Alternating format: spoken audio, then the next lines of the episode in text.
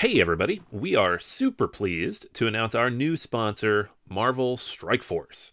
Marvel Strike Force is a mobile squad RPG that allows you to battle with your favorite team of superheroes and supervillains in a fight to save the universe against threats like Doctor Doom and Apocalypse. The goal power up your favorite characters to complete missions, unlock gear and other resources, and beat other players in PvP modes such as Alliance War and Real Time Arena. And the best part Marvel Strike Force just reached its six year anniversary, which means free stuff when you sign up via our unique link in the description. The anniversary consists of weekly events and bonuses. Just complete each event, and you'll receive special awards and skins. Make sure to log in each day and every week to take advantage of all the new characters that are being released specifically for this event. This will be Marvel Strike Force's most generous event to date, so don't miss out. If we have received a unique promo code for every new user, please follow our link in the description and use the promo code MAXPOOL. M A X P O O L. Again, anybody uses that code, it is unique for all new users. Check it out. Once again, thank you so much to Marvel Strike Force for sponsoring this episode.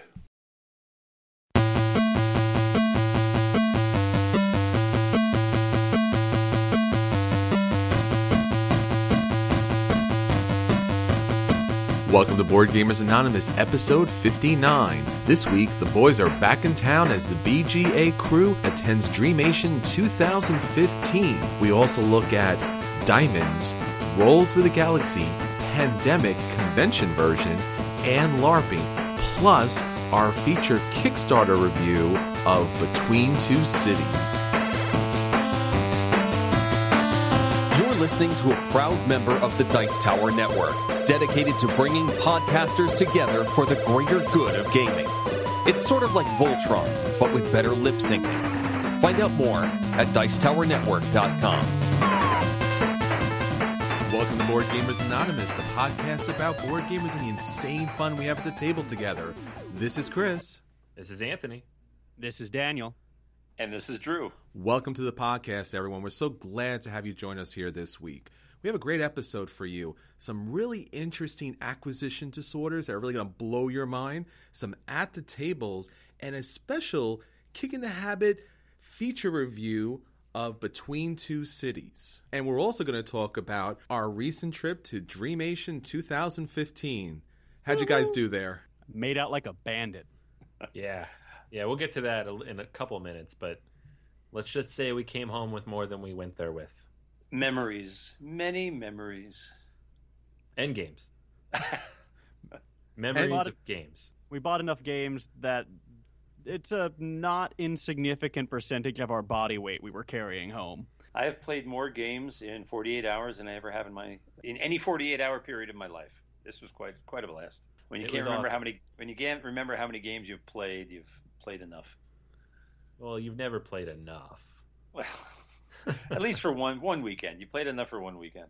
Yeah. It depends on what you're playing, I guess. You can play enough of some games. Can you imagine that? Just finishing up a game at a game store, just nodding meaningfully, go, I think I'm done. And just walking out. I'm done. Well, I've done that from certain games. Is like, yes, I played this game. I am done with this game. Yeah, there are certainly enough feel- games out there that it's easy to reach that point. Yeah, like risk, risk, and um, Ooh, don't start it. Uh, we'll have a conversation about that at another time, Daniel. Well, we're a podcast about board games, miniature games, card games, recently LARPs, and all the fun you can possibly have at a convention legally. So, If if it's analog, we do it. so with that being said, let's shout it from the tabletop, Drew.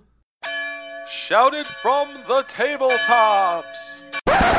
Sir, you're gonna need to get down from there. There's news! It's been a while since I've been on doing the news. There is one Kickstarter that literally exploded. Exploding Kittens set a record for $8.8 million on Kickstarter. My question to the team is why? People hate cats, and they want to see them No. explode. Well, I mean, yes, because cats are horrible, but They know what they did. I, I want to know wasn't Kittens in a blender enough for these people? they had to take it one step further. Um, I mean, I'm talking about the, the buying public. What what is it about you know, destroying cute little animals. Just cats. Just cow. Floating puppies game. People would get sad. But cats, I- cats. I don't get that. I'm a cat person. Um, I, I, I don't see. I mean, it, it is the, the Cards Against Humanity sort of thing where people's basest instincts come out during a board game or a card game. But I still can't see 8.8 million.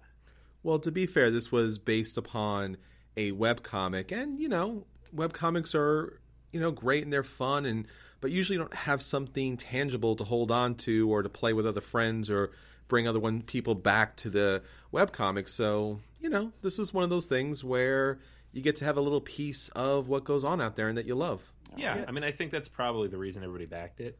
Um, and to be fair to uh, Matthew Inman, who does the oatmeal, uh, where the art's from, he was a vet tech, so he does love animals. But he probably also has been mauled by like a dozen cats. so this is his revenge, huh? yeah, he's allowed to hate cats. It's also important to point out that it's not that someone is blowing up the cats; it's that the kittens are blowing things up. Oh, see, Ah, now it's not go. even a problem. Yeah, Okay. like the kitten. Like there's one with a cat with a mouthful of dynamite blowing up a ship. Another one blowing up a building by gnawing on a hand grenade, and then another one walking across the computer that launches nuclear weapons and launching them. so they're terrorist cats, which is literally what cats are. pretty Oh, much. so so they should have called this kittens exploding. Yeah, maybe. Uh, but if you look at the art, I mean, the art is really, you know, it's charismatic. It's what you'd expect from Oh, uh, from man. these guys, and the gameplay looks fine. I mean, it's it's nothing fancy, it's nothing unusual, but it'd probably be a pretty fun casual game. like kittens in a blender. I think it will be one of those cutesy. Uh, yeah, it's fun to play, fun to, to teach new people. We'll certainly see because half a million people backed it, right? So Yeah. It'll be something. It'll be popular when it comes out. How do you top exploding kittens? Catan the movie, huh? Huh? Is it Exploding Catan the movie?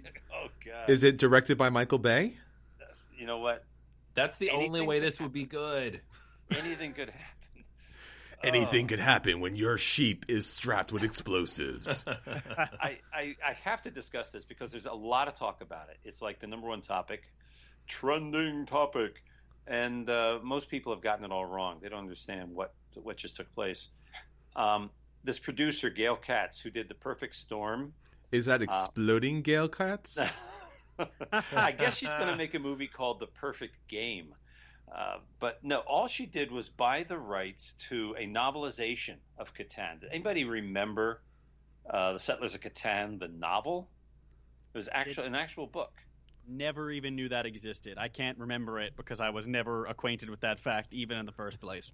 This Ditto. woman called Rebecca Gable. Sounds like fan fiction, but um, wrote a book, and and that's what producers want. They don't want to make it out of a game. They want to have a, a treatment. So she optioned, and it's just an option. Uh, doesn't mean she's going to make a movie. It just means she has the rights to it. If she can find someone stupid enough to write a script for it, then maybe they'll make it. Um, This uh, worries I- me because the last time that someone did some sort of fan fiction into a book, we ended up with Fifty Shades of Grey. So I think the uh, "I got wood for sheep" joke is going to come up a lot in this upcoming movie. Chris, Chris, we agreed not to go there. that would be the title. That would be the perfect. Mister Sheep We- we is waiting not to for go there. you. That's the mo- That's the title. but no, so I'm looking up the book, a book review of the Settlers of Catan book right now. It says that the book follows the lives of the people of Elasund, a small coastal village that is raided by neighbors, where food stores are pillaged, women and children are stolen, and livestock is killed. Forced to survive the harsh winter without supplies in a barren land, the Elasunders decide to seek out the mythical island of Catan and settle there. Led by two best friends, Can- Candamir and Osmund. God, these are unnecessarily complex. they set out on a perilous voyage in search of Catan with no knowledge of its location. Finally, with no water or food supplies and no hope of survival, they are washed ashore Catan by a violent storm. So, hey, perfect storm connection. Uh, soon, the Elasunders begin exploring the island and select a site to build their settlement. As they go about establishing their society, conflict arises. Should they adhere to the old customs and traditions in a new land? I don't know. Should they?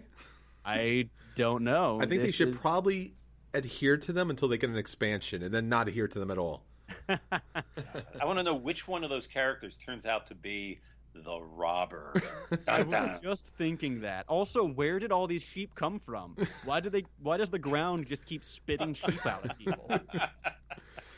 Well, if cats can explode, ground can spit out sheep. I think that's basically how it works. It's it's a logic, logic. puzzle, right?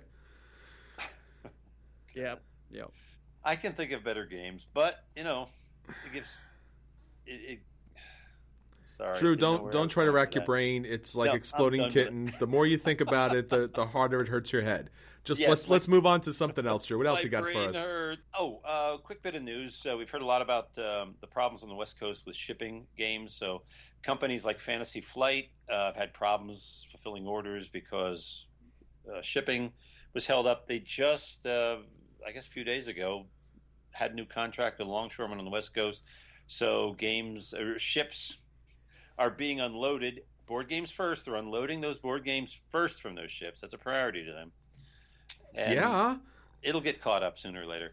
What I found interesting was at Dreamation, um, I was talking with Steve Buonocore, the owner of um, Stronghold Games. Stronghold Games. Yeah, hmm our friendly local publisher. He sh- he ships like eighty percent from Germany uh, is where he gets his stuff, but he said there's like twenty percent from China, but he has everything shipped through the Panama Canal.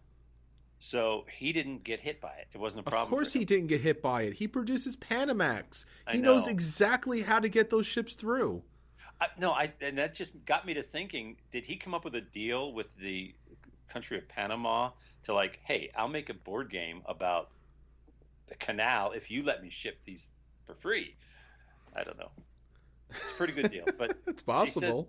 he said it was, it's worth it, not avoiding the log jam that always happens on the West Coast. Um, there's always problems getting things in. Fantasy Flight has problems a lot too. And I know I I heard the same thing on a number of different Kickstarters that all of the different designers and publishers are sending out information and updates about their current shipments. So a lot of those shipments are delayed. So while you're waiting for your games to come from these other publishers, go buy a game from Stronghold Games. They'll uh, they'll give you whatever you need. Um, oh, and uh, New York City Toy Fair. We did go to Dreamation, but we didn't make it to the Toy Fair.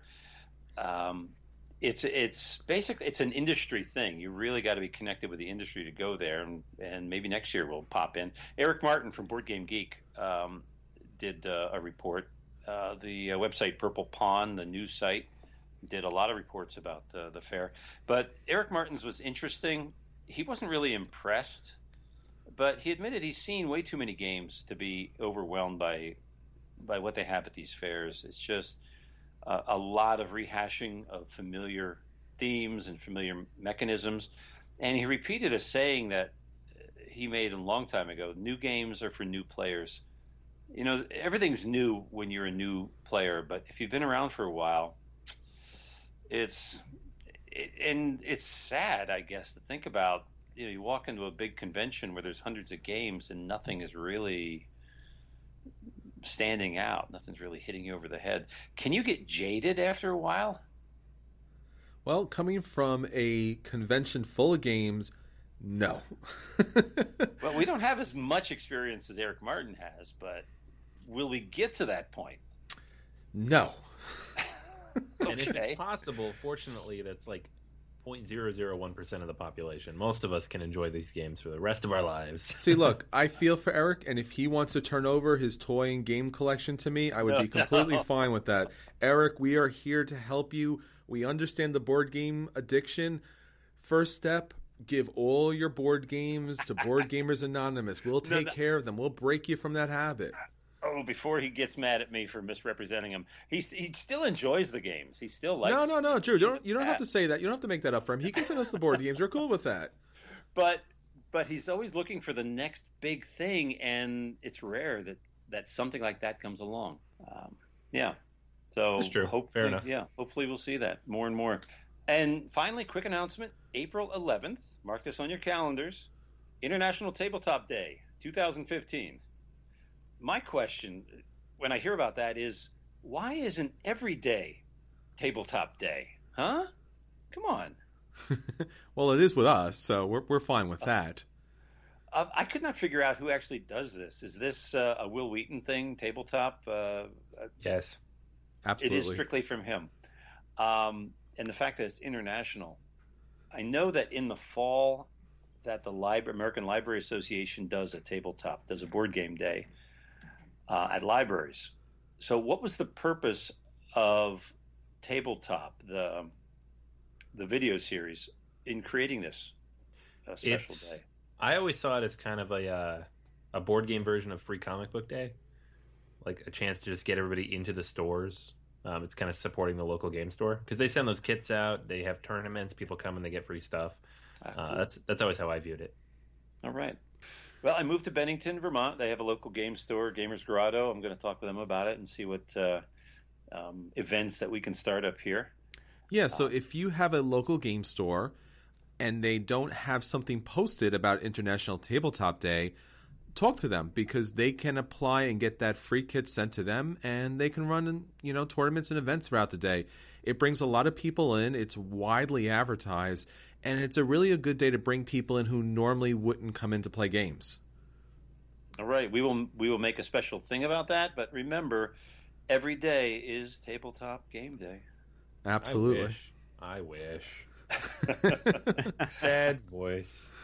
All right, so this past weekend we had the opportunity to get the whole BGA crew together for gaming, which was great. And actually, we got to see a lot of you down at the convention. It was a lot of fun to get a chance to play with each and every one of you, and what a great time. There was gamers everywhere.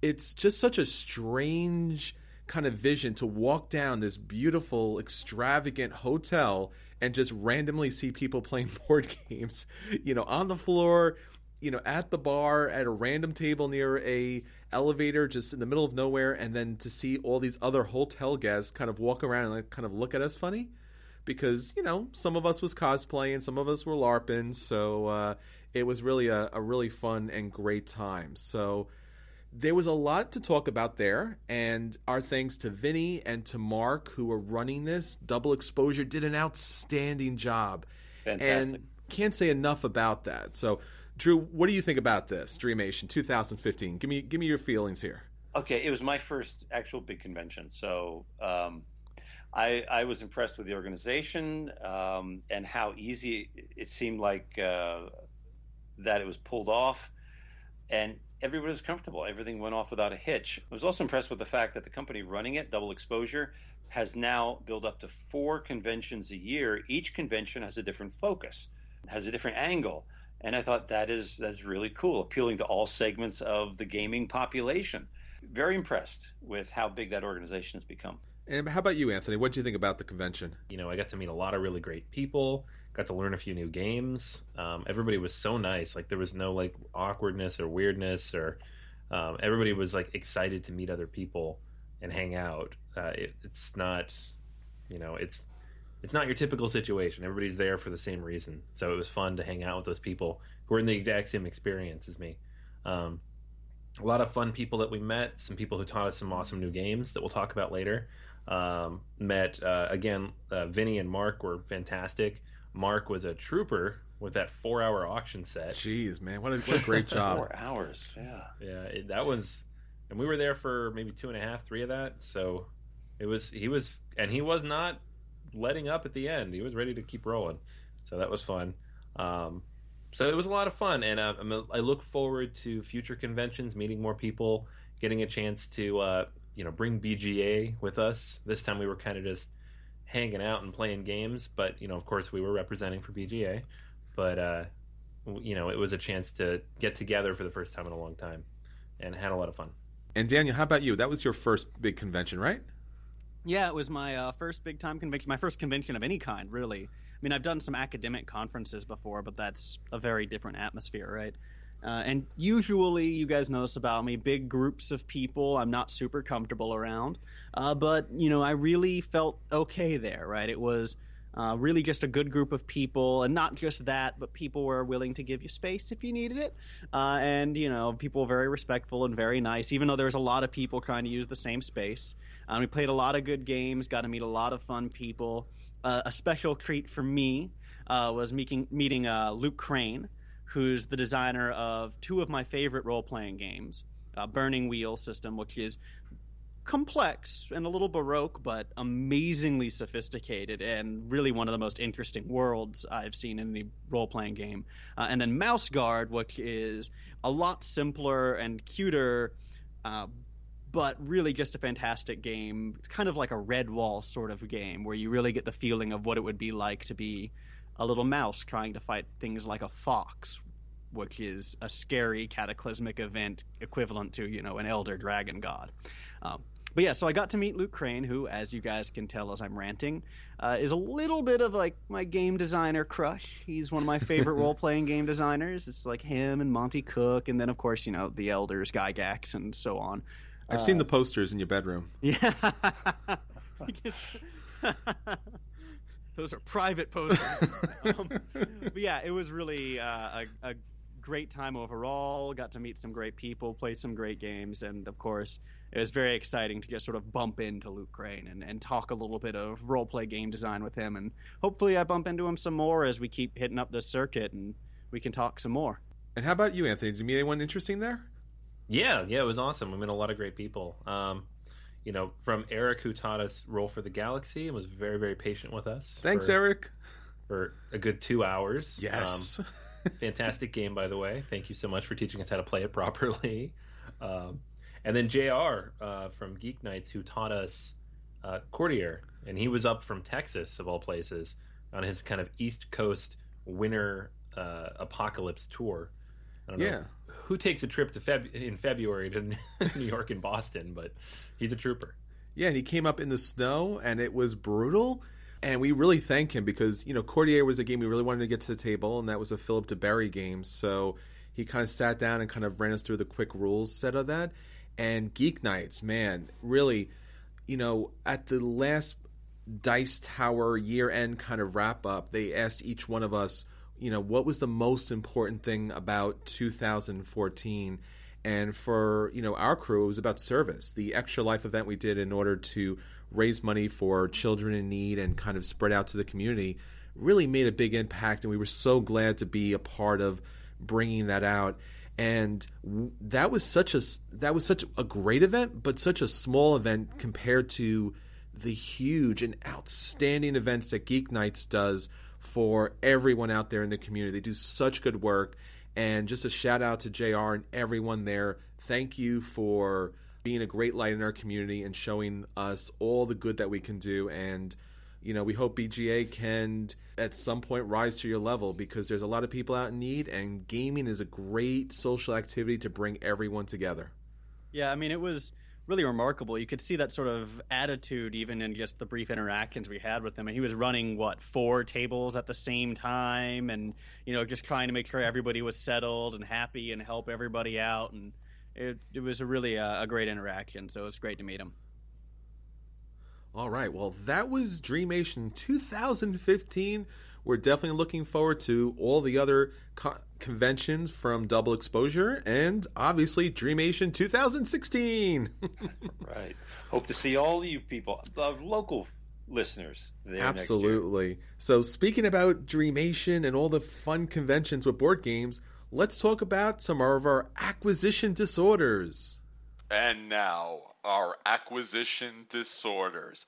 Acquisition disorders? That's crazy! He needs the base game, nothing else but the base game. The base game and the expansion. See? Nothing else. Just the base game and the expansion and the promos. The base game, the expansion, and the promos, and of course, the upgraded components. Why wouldn't you have the upgraded components? So the base game, the expansion, the promos, and the upgraded components. See? That's not too much, but maybe, uh, I don't know, maybe you might need the expansion. All right, so our acquisition disorders are right around our Dreamation 2015 convention, and with good reason. As Anthony was saying earlier, Mark put on an outstanding auction, and I have to say some some stand up comedy too. I mean, especially when you're up there for four hours talking about you know Euro games, he he had his things going. He was throwing some puns in, he had some one liners, he had some knock knock jokes. He really did a great job. And above and beyond all the entertainment value that you got from Mark being up on stage and the crowd kind of interacting, we actually did quite well in the auction. An auction that we kind of stumbled into and we're just like, walked out like, "Oh my god, I can't believe we got all these games." so we did quite well, and it's almost we almost did embarrassingly well. So we wanted to talk about some of our acquisitions there. So I'll start off and talk about the three games that I was able to pick up. First up, I was able to pick up The Agents. Now, The Agents was a Kickstarter game, and it had this really interesting mechanic where it's a two player game. So when you place the cards down to build this little tableau, one special ability of the card is going to benefit you because it's pointing towards you at the bottom, and the other side of the card, the top part of the card, is going to benefit your opponent. So depending on how you kind of you know spin that card around to which way it points, that's who's going to benefit. So I had seen this Kickstarter and it kind of closed up pretty quickly, and I wasn't too sure about it, but it got good reviews. I really enjoy the dynamic gameplay and was able to pick it up for I think about fifteen dollars. So I got the base set and I got the Kickstarter stretch goal. So I think it was another four or five packs added to it. So it was really a great deal. Now that's just the start. Not only did I get the agents, but I also got Glory to Rome, the fourth edition. Now, this is a out of print game, and we talked about Glory to Rome previously. This is a tableau builder using cards for multiple different things. This version has the kind of cartoony artwork. Some people love it, some people not so much. And it was a you know an earlier edition. Now the black box edition that came out through Kickstarter is out there, but both editions are out of print. So I was able to get this also at a very cheap price. I think it was about $25 I was able to get this game and an out of print game and a great game, Glory to Rome. Really happy about that. But my big pickup for the convention has to be War of the Ring with the expansion.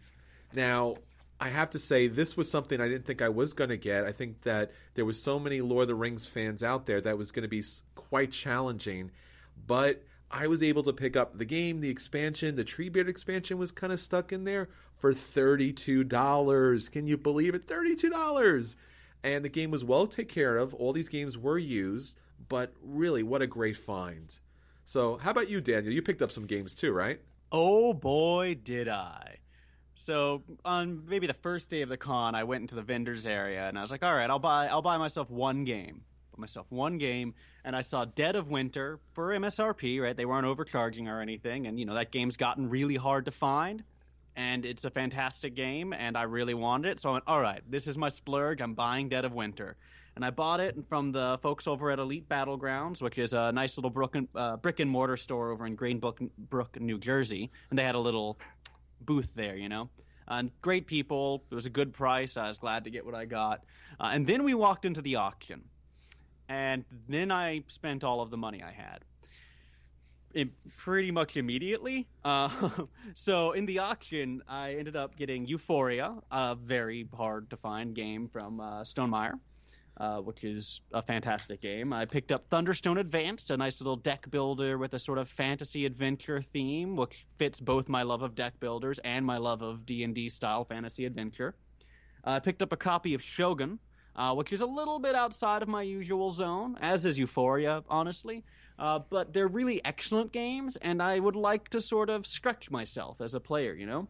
Uh, and then I got Francis Drake, which might be the uh, the capstone there because of how hard it, I think that one is to find.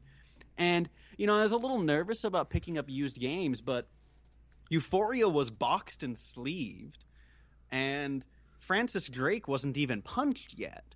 And all none of them are missing anything. Nothing's damaged. So the auction really went great. And i got all four of those games for a pretty low price for about $90 which is well under half the value of those games put together. It was making out like a bandit and i have hours and hours. Uh, so all these games are really in great condition. So you know the auction there was really remarkable in that regard uh, in fact, some of them came out better than they probably were sold to, right? Being sleeved and like deck boxes and everything. That's awesome. Uh, and I ended up getting all four of these games for about $94, well under half their value.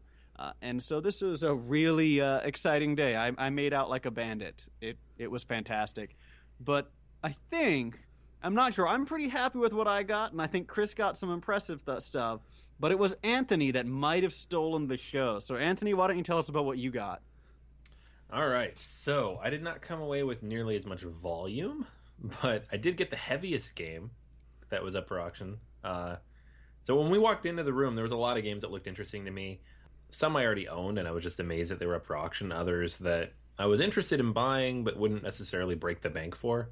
But there was one in particular that I've talked about multiple times that I was immediately drawn to and kind of expected to go for a lot more money. So I didn't actually think I'd get it. Um, and that's Space Hulk. And that's the uh, classic Games Workshop one on one epic space battle game, miniatures, just everything I like about board games. Super complex, super hard to find, super hard to play. Um, lots of cutting and gluing and painting. Uh, actually just posted something on Twitter this last week asking people if they preferred painted or unpainted minis, and I think I might be the only one who prefers painting their minis. Everybody else would rather get them ready to roll. Um, so this game was it's one that I've always looked at, and when they reprinted it in in uh, December, I was very excited. I was you know hoping I could get a copy, but it's still 125 dollars, and that's a little rough on the gaming budget, uh, especially around Christmas time, and double especially with a new baby. So have not picked it up yet. It was starting to become hard to find again. They had it at the auction, and I immediately bid on it, not necessarily expecting to get it. And lo and behold, nobody in the room wanted to go over fifty dollars. So, bam, that game is mine now. And that was a sealed copy too, on top of everything else. Yes, sealed copy, brand new, perfect condition. Um, everybody, everybody in the room was wondering if I was going to resell it, and I am not. I do it. I did want to own this game, so um, actually, two maybe three people threatened to steal it on the way out of the convention. so, and I did get a little round of applause when I won the auction. You So- did. Top buy of the day, huh? In Yeah. fairness, you kind of stole it too, right? You got an unopened, you know, still in shrink wrap copy of a rare game for what forty percent of its sale cost. Yeah, yeah, and this is not a game you can get on sale. Games Workshop doesn't sell to places like Game uh, Miniature Market. Um, you have to buy it in the store. You have to buy it at retail, and it's super hard to get. So, I was surprised nobody bid higher, especially considering the resale value of the game. You can turn around and flip it for the face value. Um, but I guess I was the only one in the room who actually wanted to play it, so uh, I shall now play it And paint it. and paint it. Yes, not sure which will come first. Probably the painting. It'll be a while before I play it. All right, Drew. I know that you missed the auction, but how about it, some acquisition disorders on your behalf? I marched to a different drummer, just like one of my favorite characters, Stewie. Stewie from Family Guy. Um, Gale Force 9 just announced that they're releasing a series of games based on Family Guy, not stupid trivia games, not reskins of um, old classic games, but very own original games. Uh, first one is called Stewie's Sexy Potty. So, not potty, party. Um, which is like a reference to one of the first or second season episodes. Uh, I'm intrigued. I'm definitely going to get a closer look at it, and I love the Family Guy IP. Um, they just haven't done much with it, so I want to see if Gale Force Nine can handle it and come up with some really intriguing um, spins on the characters we know and love, You know, or or loathe, in the case maybe. you know, it's interesting. So you'd mentioned this game earlier, and I had zero interest in it because I'm honestly not a huge fan of Family Guy anymore, and eh, you know, Family Guy games and all games like that have tended to be bad in the past. But then you mentioned Gale Force Nine, and I kind of like Gale Force Nine. They make a lot of good stuff, especially you know for D and D affiliated stuff, and so I wonder if that if that quality carries over, right? Yeah, it doesn't seem like it's going to be knockoffs. You know how the mostly they'll take an IP and they'll just have a, a lame trivia game or something. No, uh, I'm going to give them a chance. Let's take Yeah, a, let's- take a look. see how it turns out. Maybe they'll finally be mm-hmm. like a a decent Family Guy game. Oxymoron is that? Yeah. I feel a little nauseated saying that, or like dizzy. I think, but who knows? It could happen. Let's stop talking about the acquisition disorders and let's talk about what's hitting our table this week. And now, at the table with BGA. All right. So, once again, going back to Dreamation 2015, we got a chance to play a lot of great games. First up, let me talk about Diamonds. This is the Mike Fitzgerald trick taking game that really gives trick taking a little bit of a boost. Now, you've probably played hearts, you've probably played spades or clubs. Diamonds is a little different. Now, it does have that basic trick taking mechanic where you're trying to take the tricks, and if you do, you'll get a special bonus. In this case, you'll be able to use a special ability. Now, the club, the spade, the heart, and the diamond, they all each individually have their own ability, and their abilities are around diamonds. Now, in the game itself, there are these little kind of plastic diamonds, acrylic, where you're pulling them from a main stash you're putting them in front of your screen depending on which action you take. But the real best action you want to take is either to pull them from the main stash and put them in your vault, which is the diamond action, or be able to take them in front of your vault and put them in your vault. Because if they're behind your vault, you're going to score bonus points. And that's really what you want. Now, above and beyond that trick taking and the basic kind of manipulation of these diamonds, you are going to be working and working against other players. So, based upon how the tricks play out, if you win all the tricks, then you'll be able to get an, an additional action based upon if you won the clubs, diamonds, spades, or hearts. Or if you win no tricks at all, you'll be able to take two diamond actions, which actually takes those little diamonds and puts them in your vault. So when the game comes to an end, you'll count out the little plastic diamonds in front of your vault those will count as one point each, and the ones behind the vault will get extra bonus points. It's a fun, it's a light game. It was our card game of the year for 2014 on on the Dice Tower. I continue to really enjoy this game. I had some great competition. I had some great people from the Stronghold Knights teaching this game, so thanks to them very much and I got lucky. I was actually able to win this game. It was my convention win, so it was a great time. What about you, Daniel? You you played with me. Did you enjoy the game? Yeah, you know, I really enjoyed it, and I, am a pretty big fan of trick taking and trick kicking in general. And I like that they have a way of balancing the game that actually makes it sort of both a trick taking and a trick kicking game, right? Where if you're winning all the tricks, you want to keep winning the tricks, but if you haven't won any yet you really, really want to not win any, so you get two free diamond actions when the round resolves. So that was a really good uh, balance. And I like the diamond pieces, they're well made.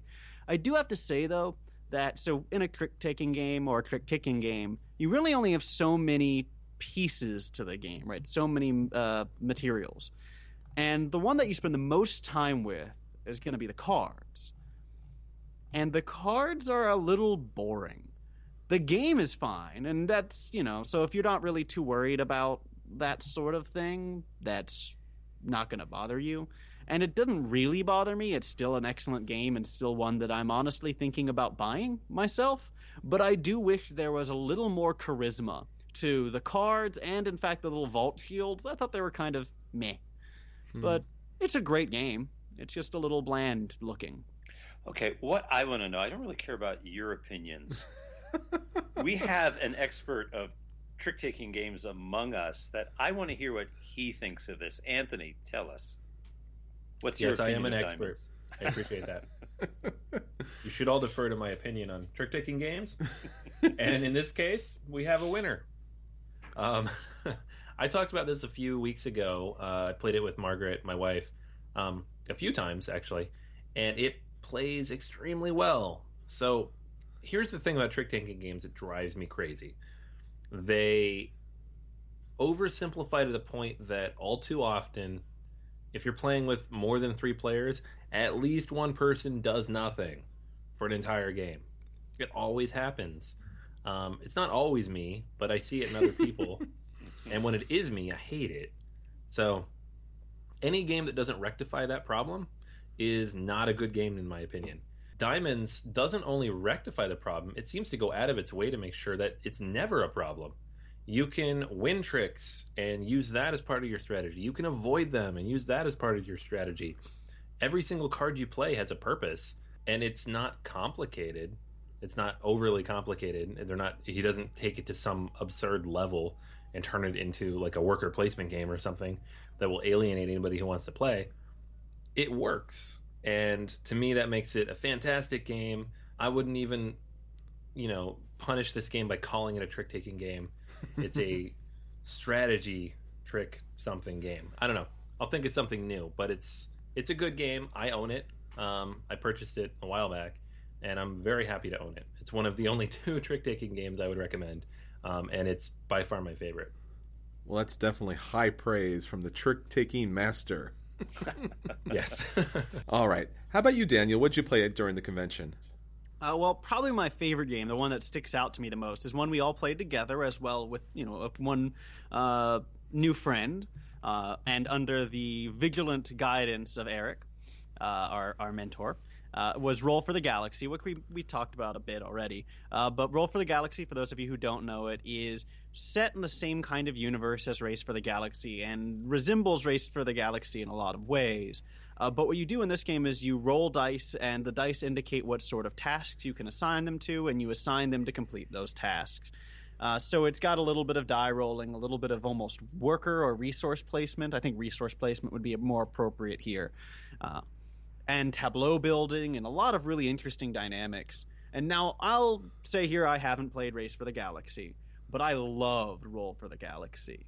Partially because this tableau that I was building was so cool right? It ended up doing all these crazy things, letting me reassign dice and get more dice and all of that.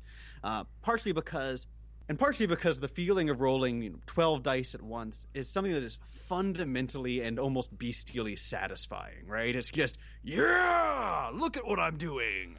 Uh, you feel so powerful when you do that, like so much is happening there. So it's really a very satisfying game for me. Um, of course, this might be tainted by the fact that I won, but we'll set that aside for now.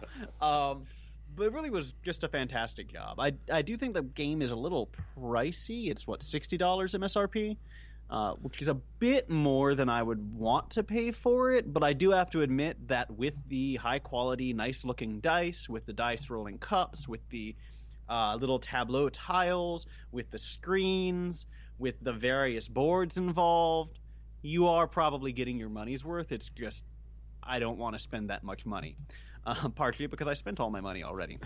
uh, but yeah, it was a really really fun time. I really enjoyed it. What did you guys think?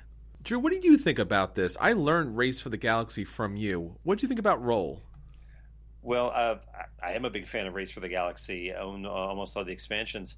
I don't put this in the same category. I don't consider this as like a necessary expansion because it, it, goes off in a different direction. It takes a lot of things that I'm familiar with, a lot of the worlds and developments, but it changes uh, the mechanic drastically. It's no longer about um, producing and consuming; it's about dice management. It's it's it's cool. I like that for itself. The fact that um, you have to use your dice wisely, and uh, you might you might waste your dice, but then on the other hand, the dice you don't get to use this turn, you get to use in your next turn for free. Otherwise, all the dice you use, you have to buy back. So there's the continual um, uh, pressure to get money and pay for your dice with the money. I like that. It's a different game. Um, I just don't think it belongs in the race for the Galaxy family, hmm. but I think it stands on its own as a dice game. I, I, enjoyed it for that. Would you pick this one up? Would it be a buy for you? No, no, it'd be a play. It'd just be a play. Yeah. How about you, Anthony? What'd you think? Yeah, I mean, I I see where Drew's coming from. I kind of lean in that direction. I don't think it's necessarily that different from Race for the Galaxy. Um, it's definitely a different mechanic. The whole dice building and worker placement aspect is very different from the core mechanic of Race for the Galaxy. Um, but you do have the same idea of the multiple currencies and the production and consumption and the building out new worlds. Um, all of that felt very familiar. All the iconography was very familiar. Um, the thing that, to me, despite all of that, that felt the most different was the pace of the game. A Race for the Galaxy is such a tight, quick game, and while it is fiddly because there's so much going on and it takes a while to get used to all that, all those icons, um, you can play that game pretty quick. Uh, Roll for the Galaxy, I don't see how this game would ever play that quick unless someone just rushed and built all 12. Like uh, Drew did. Which, which did happen, yes. Thanks, Um, Drew. Sure. But that's not necessarily a bad thing because if you're playing a dice game, it's fun to roll the dice. The game does a good job of keeping everybody in line in terms of the order of play. And there is kind of that engine building mechanic in some cases. Um, I had a little bit of an engine myself when I was playing where every time I produced uh, green, I'm just going to say green dice because I don't remember what everything represents, but every time I produced Kinetic. green, Sorry. every time I produced green dice on those planets, I had not only bonus money from leaving the dice on the planets, um, but I got bonus victory points when I consumed them. So it was kind of this steamrolling engine where as long as I left one die out there, I always had enough money to take my dice back into my cup. And I was getting all sorts of bonus victory points every single round. So in the course of about three or four rounds, I went from almost certainly last place to a very close second place, and that was second place to Daniel's like Goliath engine, whatever he was doing. So it was it was a lot of fun, um, and you really can't tell what's going on in terms of you know who's leading or how quickly their engine's building up because of the dice mechanic. There's that randomness to it. Someone could get a few good rolls in a row. Um, but like any good strategic dice game, there's enough to mitigate the randomness that you can build a strategy anyways. Like what Daniel did, he can pretty much choose what his dice were going to be because he invested so heavily in those tiles. Um, to me, the only real major random part is the tiles you draw out of the bag, and even that can be mitigated a little bit if you swap them out. So it's a good game. It felt a little like Race for the Galaxy. I feel like they do belong in the same universe. It's not as much I don't have as much fun playing it as I do Race for the Galaxy, but I do enjoy it a lot. So it's a very strong play, and I feel like if I played it a few more times, it could bump up to buy, but it's not quite there yet. Yeah, so it's interesting. So I, I do think that it's for me, it's it's on the verge of buy as well. Um, but I'm also pretty cheap about these sorts of things. Uh, one thing is, I think it took us a really long time to play this game. It's supposed to have a playtime of 45 minutes, and we played for like an hour and a half, at least twice that, right? Uh, so I think we were going very slowly, partially the- because we were all new to this game, right? No, but you're adding more dice, and that obviously takes more time. The, everybody has more dice as the game goes on. And Cool. yeah, it's going to take longer to make your moves, make your choices. Sorry, no, you, I'm actually surprised it's only 45 minutes. Um, I thought it was a little bit longer, but that's pretty close to the Race for the Galaxy playtime. I really am interested to try to play this a couple more times because um, I almost feel like it could become quicker and more streamlined, kind of like Race for the Galaxy with time. Yeah, I mean, and and it's really a I thought a fantastic game. I really enjoyed it. Uh, the more you guys are kind of down on it, the more I kind of want to. I mean, relatively down on it. You're not really being down on it. The more I want to buy it actually now to prove that it's worth the buy. Um, I, you know, I always end up doing that. I always push myself to an extreme position the more I talk about something. Uh, but for me, Roll for the Galaxy is an outright buy.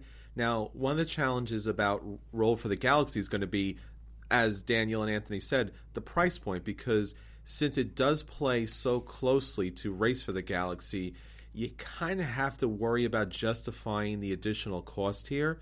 Now, that being said, you are getting 111 uniquely created dice of all different colors and they're actually nice dice and you get these little dice cups that are for you know you get one for each individual player and you get tiles that kind of start you off on the game and then you get additional tiles that you'll pull out of a bag. So component wise it is an upgrade because race for the galaxy is just a deck of cards. So it's understandable that the price is higher but you know it's going to be a little bit challenging because there is a lot of similarities here and I don't know if it's different enough, but for me, it really is.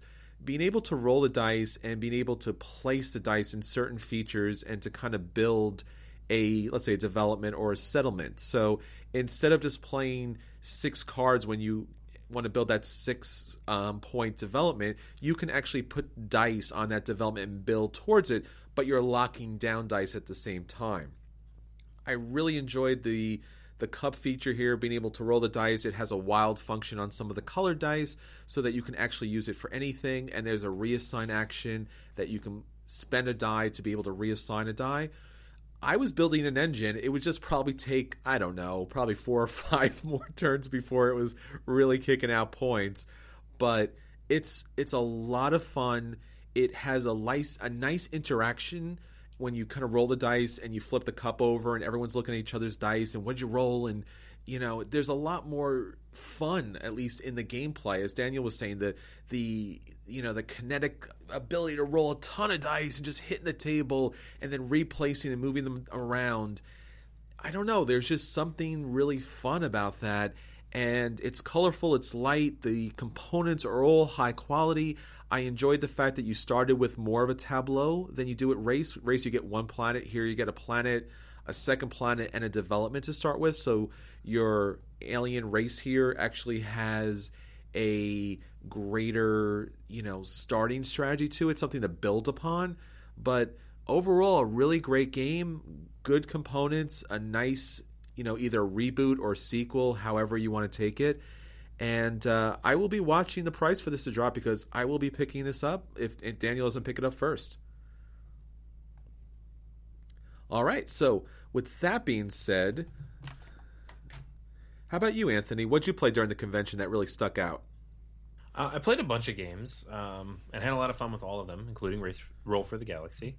Uh, one of the more unique experiences that I had, though, was uh, Drew kind of he ran downstairs at one point, and we were just sitting, I think, hanging out, and he said, "I need a partner for this pandemic tournament." And I wasn't doing anything at the time. I think I was just getting coffee at the bar. Um, so I was like, "Sure, yeah, I'll do that. I don't mind." Um, he mentioned that the prize was a chance to play in said tournament at Gen Con, and the prize for that was to play at said tournament in Essen. And not that I expected to win any of that, but anytime there's a prize like that, I'm, I'm in. Um, so I ran upstairs, and lo and behold, it was this very unique, um, customized pandemic tournament that was basically uh, everybody was playing in pairs of two, and all of the roles have been preset, all the cards have been preset, the scenario is preset. There was a moderator who was reading out each of the cards, uh, so everybody was experiencing the same epidemics and the same infections. Um, it was very very cool, uh, just the way the game played out. So it was this kind of tense. You know, pandemic's already this very tense experience, but it's even more so when you're kind of ex- sharing it with about twenty people. Um, 16 of which are also playing the exact same scenario as you. Uh, and it was a lot of fun. So I played the quarantine specialist, which meant I got to basically stop any infection cubes from hitting the board anywhere that I was connected to. Um, so Paris was an amazing place to hang out. Uh, and I basically hopped around the board, stopping the infections so that we could focus on curing. Because if you got all four cures first, you won the tournament. Um, or if you survived the longest, I'm not sure which happened because we were out relatively quickly. second second team out. yeah. So, but we were actually doing really well. We were very close to getting our third cure, and if we had just stopped the outbreak that kind of chained off and killed us off, we would have been in very good position. Um, I'm fairly certain the guys who won this are the guys who had zero cures and zero outbreaks when we left. So they were playing the very slow, very careful game which I find boring. So I'm proud of how we played. Drew, what yeah. about you? We yeah we tried to do both. Um, obviously, I knew exactly what that other team was doing. It's just you're traveling around, um, putting out fires, and that's all you did. You weren't worried about the cards. You weren't worried about anything else. We could have done that, but it was a lot of fun trying to guess where the next infection would happen and I would be the point man. The, the, other character in that tournament was the dispatcher. So I would go ahead, move around the board, and then bring the quarantine uh, specialist there to me. So it was like I was moving around, bringing Anthony to where I was to put out a fire there. And for a while, we guessed right. We were we were ahead of the curve. We knew exactly what was what was going to be coming. Um, it's just at one point you were in one place, I was in the other, and I was where the the outbreaks her, yeah. uh, occurred, and they cascaded, and we couldn't stop it. Um, it was it was tremendous it, because each turn was timed. You had um, a minute uh, fifteen, I think, something like that, um, to make your decisions, to talk it out and know what you're going to do. Draw your card, figure out which card you're going to keep. Um, so to have that timing really added to the tension of the game. And uh, I think Pandemic would be a great game just with a timer, even if you didn't do a tournament, just because you know you're under the gun. Uh, had a blast, and I want to do it again. We're going to win the next one, Anthony. Yeah, definitely. Yeah, and Pandemic's a game that I know I like, and every time I've played it, I've had fun, but I don't seek it out. You know, it's not a game where I bring to the table intentionally. It's if it's there, I'll play it. If it's not, I'm perfectly happy to play another game. Um, I'm not even a big co-op guy most of the time, but every time I do play it, I have fun. And this particular way they set this up was a lot of fun because it creates a kind of structure that most co-op games don't have, um, while still implementing that level of chaos that, that makes it fun. So Yeah. I will absolutely sit in on the next one. That was this was great. Had a great time. All right. How about you, Drew? Anything interesting? At the table, no. Well, yeah, there were a lot of good things at the table, but uh, the most thing, the most uh, interesting thing I did that weekend the Dreamation was away from the table. Mark Andrews of Double Exposure, he was remarking to me how much LARPs have become a part of their conventions. There were dozens of LARPs this weekend, live action role play. Uh, I'd never done a LARP before, so uh, I joined up with one that has been quite uh, quite well organized, called Oblivion. Um, they they hold weekends throughout the summer um, of role of LARPing, and so they also come to the double exposure conventions and do a couple evenings to introduce people to them and and let you have some fun. Um, it was a blast. It was a, if you've guys ever seen the movie Knights of Badassdom, um, it, it wasn't a big popular movie, but it was recent, 2013. Um, I can imagine these guys at their camps in the summer, spending a whole weekend just running around the woods. Um, we were in a small room at uh, the Hyatt Hotel, and they had it partitioned off. So we were moving from room to room to room, and there were um, non uh, NPCs, non player characters interacting with us. Um, we had challenges to f- face, doors to unlock, puzzles to solve, um, different types of uh, creatures attacking us with different kinds of weapons that we had to defend ourselves with, all in, in very dark circumstances. That was a lot of fun, but it was um, it was manic. It was just get in there, solve puzzles, get hit, hit back. I- would like to try something with a little more thought. You know, it, it, it was almost like playing Dungeons and Dragons, where you're just killing monsters and you're just being attacked by more monsters. Uh, there are other LARPs that uh, involve more role playing. There was a, a real good one that my nephew Andrew played, um, based on um, based on the Game of Thrones. Didn't have any characters from the TV show. These were peripheral characters and the families that you're familiar with. The way he described it sounded like fun. I'd love to do that. The way the different characters interacted with each other in the same style as the books and the, the TV show. So I can see myself going for LARPs in a big way because um, there are enough of them. There are enough different worlds to inhabit. You'll always find something that you can enjoy, that you can feel comfortable in, that you can create a character and just move right in and move about comfortably. Compared with a standard sit at the table, roll dice, role playing game, I think I would enjoy this more because the character you develop is not on a piece of paper in front of you, it's in your head. You have to keep that character close to you. You have to really become that character. There's even more of an emphasis on taking on the role and living that role and living in that world. So it's like get get that RPG off the paper and get it get it out there, get it in the real world. That's what LARPing is, and I enjoyed it. I'll do it again. All right, that's great. So that's all we're at the table for this week. Now, on to our feature review.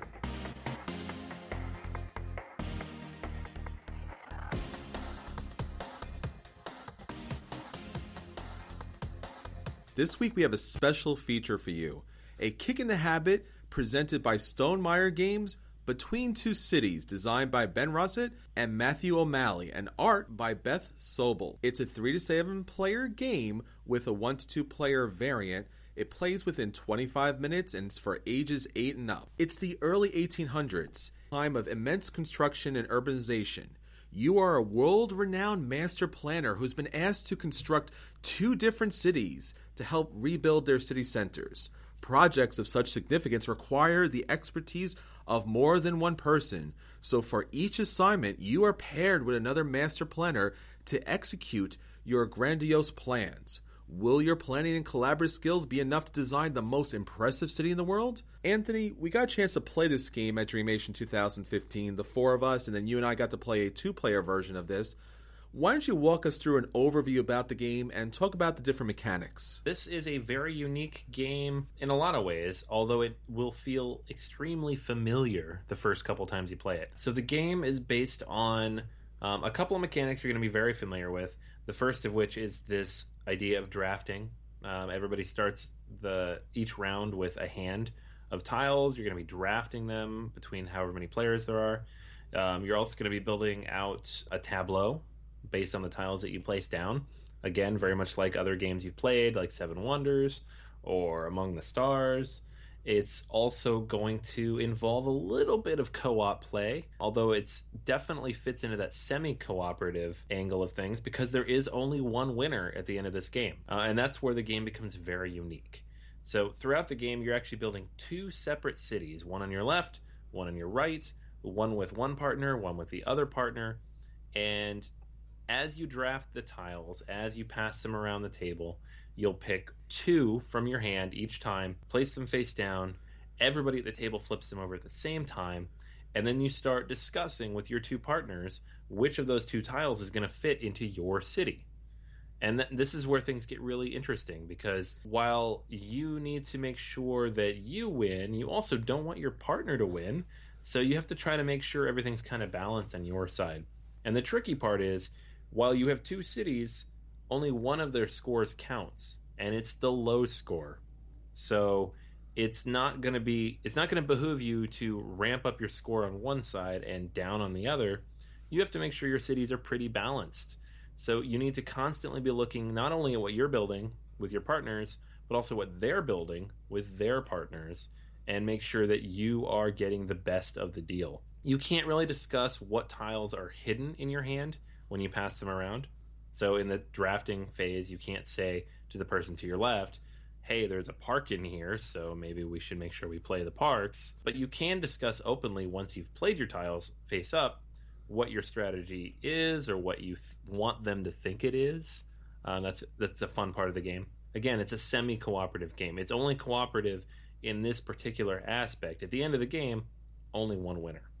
Um, Another cool part of the game, because of how everything's done simultaneously, is it takes the same amount of time no matter how many players there are. A lot like Seven Wonders. Uh, it can go up to seven players, but it's still a 25 minute game. It's very cool because it's kind of um, in Seven Wonders, you do end up feeling like things are very insular. You're playing with your own cards. You're not really interacting with other players except maybe the military aspect. In this game, you have to interact with the other players. If you don't, you're not going to build out the city that's the best for you on either side. So, in terms of the game itself, um, you know, mechanically speaking, there are a number of different types of tiles, six overall. Each of the tiles has a special purpose. Um, there are shops, there are parks, there are houses, office buildings, taverns, and factories. Each of these can be played from your hand in various combinations. Um, some you have to play in a row, like the uh, the uh, shops. Some have to be played in pairs, like the parks. Some have to be played in volume, like the offices, and others you have to collect sets, like the taverns. Uh, and based on how you play these and how you match them up to the various forms of scoring that are available, um, you'll score points at the end of the game. You don't score throughout the game; you do score at the very end based on the tableau you've built. And the final tableau will be 16 different tiles. And it'll vary depending on placement it'll vary depending on the order in which you put them it'll vary depending on the volume in which you place them. And then there are some that are affected by other players. The uh, in the factory for example the players with the most factories are going to score more points per factory than everybody else. So that's one of those areas where you have to keep track of what everybody else is doing. Um, there's also a very unique second round to this game when the first and third round you're just getting one tile has one building on it. That's the drafting phase. The second round however you're going to get duplex tiles. Everybody's just going to draw three of those duplex tiles and they each of those duplex tiles has two buildings on it. And the interesting part is they're oriented in different ways. So some are horizontal and some are vertical and you have to place those according to their orientation. Um, you're only going to get three when you draft though. You have to pick two of those three and you have to play them uh, there's no drafting there. So when even if you get three tiles that are completely worthless to you for those particular two cities, you got to play them. So this is a very interesting part of the game. It kind of mixes things up. It forces you to rethink strategy. Sometimes you have to tweak things a little bit, and I think it adds a lot to what generally in a drafting game becomes a very rote, you know, kind of circular motion. Uh, it's a fun little mix up to the way the game plays. In the end, though, you're going to have 16 by or 4 by 4 to form 16 squares, and you'll do the scoring at the very end uh, based on the specific score metrics for each of those six buildings, and you'll see who has the lowest score, the highest low score. Um, if you tie with somebody, which is very likely since you share each of those cities with somebody else, your tiebreaker is the high score. So if the city on your left is your lowest score, and it's also the lowest score of the person on your left, then you'll look to the second city that you built to see which of them is higher scored. So nine times out of ten, you'll only go to that first tiebreaker um, because the second city will be a, little bit different. Uh, very unique game. A lot of different play mechanics here. It seems like it's going to have high replayability because of the interaction factor. The game's a little different in the two-player variant, which we can go into a little bit later. Um, but the seven player, the three to seven player variant is very unique take on a very familiar mechanic. Um, Daniel, I know you've been taking a look at the Kickstarter page, which should be up um, today when we launch this. Uh, what does it look like in terms of what people are going to be getting? Oh, oh, I'm sorry. Wait, sorry. I've I've been obsessively stalking this page. Were you were you saying something? Um, uh, yeah. So it looks uh, fantastic. Uh, I've not closed it since I've opened it. They gave us a little preview link, and I am seriously considering staying up till midnight so I can back it. Then, it it looks fantastic. There's three real levels of support plus the you know the usual one dollar one, and they're gonna make a toast to you in your favorite city if you give them a dollar. Uh, $29 or more, you get a copy of Between Two Cities with all stretch goals, and you can add up to two extra copies for $29 each. At $39 or more, you get a special edition which gives you some additional more wooden tokens for representing your city and moving them on the scoring track. Uh, they're purely aesthetic, but they're pretty cool looking. Uh, and an individually numbered gold foil embossed game box. And then at ninety nine dollars, you get three copies of the special edition. So in the in the standard box, right, the retail game, you're going to get 108 building tiles, 24 duplex tiles, seven pairs of wooden city tokens. This is how you you know match your move up the the track uh, with your cities to keep track of what city scored what. Uh, you get one scoreboard, a rule book in English, and seven reference cards.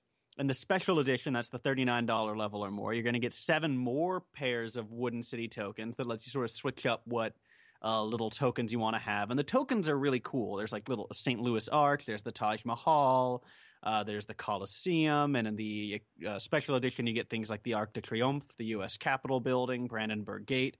So you get all these really cool, iconic features of cities around the world. Uh, and then you also get a French and German version of the rule book for those of you who need that. Uh, the tile art is pretty simple, but represent- representative and pretty good looking. Uh, as you said, Anthony, the gameplay is fantastic. It's really creative. Uh, right now, they've not listed a lot of their stretch goals. They're going to wait till 24 hours uh, after launching, but knowing Stonemaier games and knowing how they work, and you know, having just gotten Euphoria and desperately pining over their treasure chest, which I didn't fund and I'm kicking myself for, I am certain that the stretch goals are going to follow and be adequate. Uh, honestly, I'm surprised to see it starting off at $29 as your initial level of funding because that is considerably less than I thought this game would go for. It's about $10 less. I thought the the special edition level is where the uh, the normal level would sit, that the special edition would be fifty or sixty dollars. Uh, and when Chris said it was going to be like thirty dollars, no way. There's no way this game will be for thirty dollars. That would be way too cheap. Uh, so I'm going to fund this immediately. It's probably going to be the first thing I do tomorrow if I don't get to it tonight. Uh, it's just a beautiful game and a very promising Kickstarter, I think. So you'll definitely say you'll kick that off, Daniel? Oh yeah, I'm gonna kick this off as hard as I can. I'm expecting to, you know, hurt my foot in the process. Uh, it's a great deal. It's a great game, and uh, you know you can't really ask for more than that. I mean, Stonemaier has never put me in the wrong direction before. So yeah, I'm definitely gonna kick this off, and I'm gonna suggest that all of our listeners do so as well. How about you, Drew? You got a chance to play. What did you think? I love this mechanic.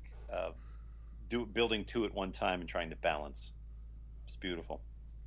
Yeah, so definitely the card drafting, which has been in play in a lot of games recently, probably first most popularly in Fairy Tale, and then Seven Wonders just kind of exploded. And then, as Anthony was saying earlier, there's the tableau building. So once you pick the tiles and place the tiles, depending where you place them, a la Suburbia, that's going to have a big difference in the game because, as Anthony was saying in the overview, the parks need to be put together and certain buildings are going to benefit off other other buildings. So there's some positive effects some negative effects some ways to kind of the one challenge for me would be the kind of hanabi mechanic where you're speaking to the other players or communicating to the other players within a certain framework. Because that framework since it's not so strongly defined can be a little bit challenging on what is the proper amount of information to share that's you know in the spirit of the game? And what's the amount of information that kind of breaks the rules but in a kind of soft type of way?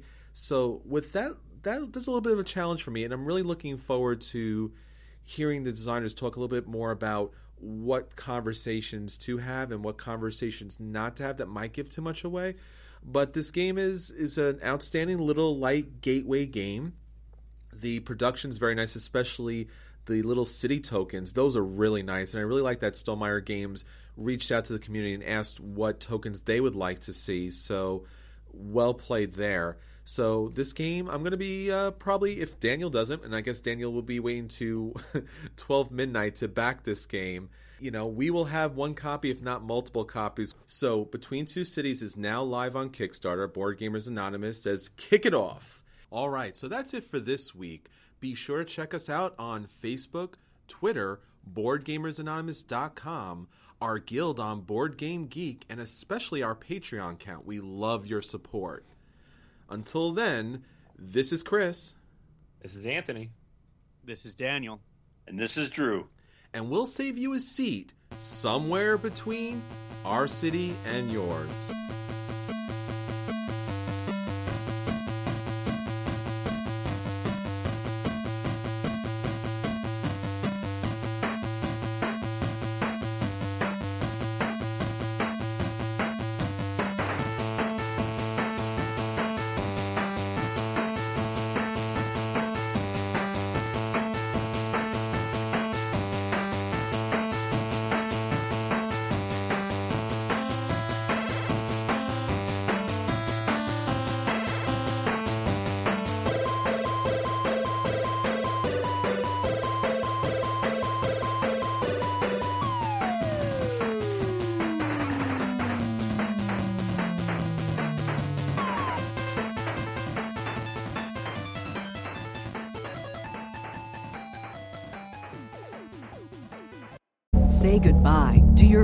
Card rewards. Greedy corporate mega stores, led by Walmart and Target, are pushing for a law in Congress to take away your hard earned cash back and travel points to line their pockets. The Durbin Marshall credit card bill would enact harmful credit card routing mandates that would end credit card rewards as we know it. If you love your credit card rewards, tell your lawmakers hands off my rewards. Tell them to oppose the Durbin Marshall credit card bill.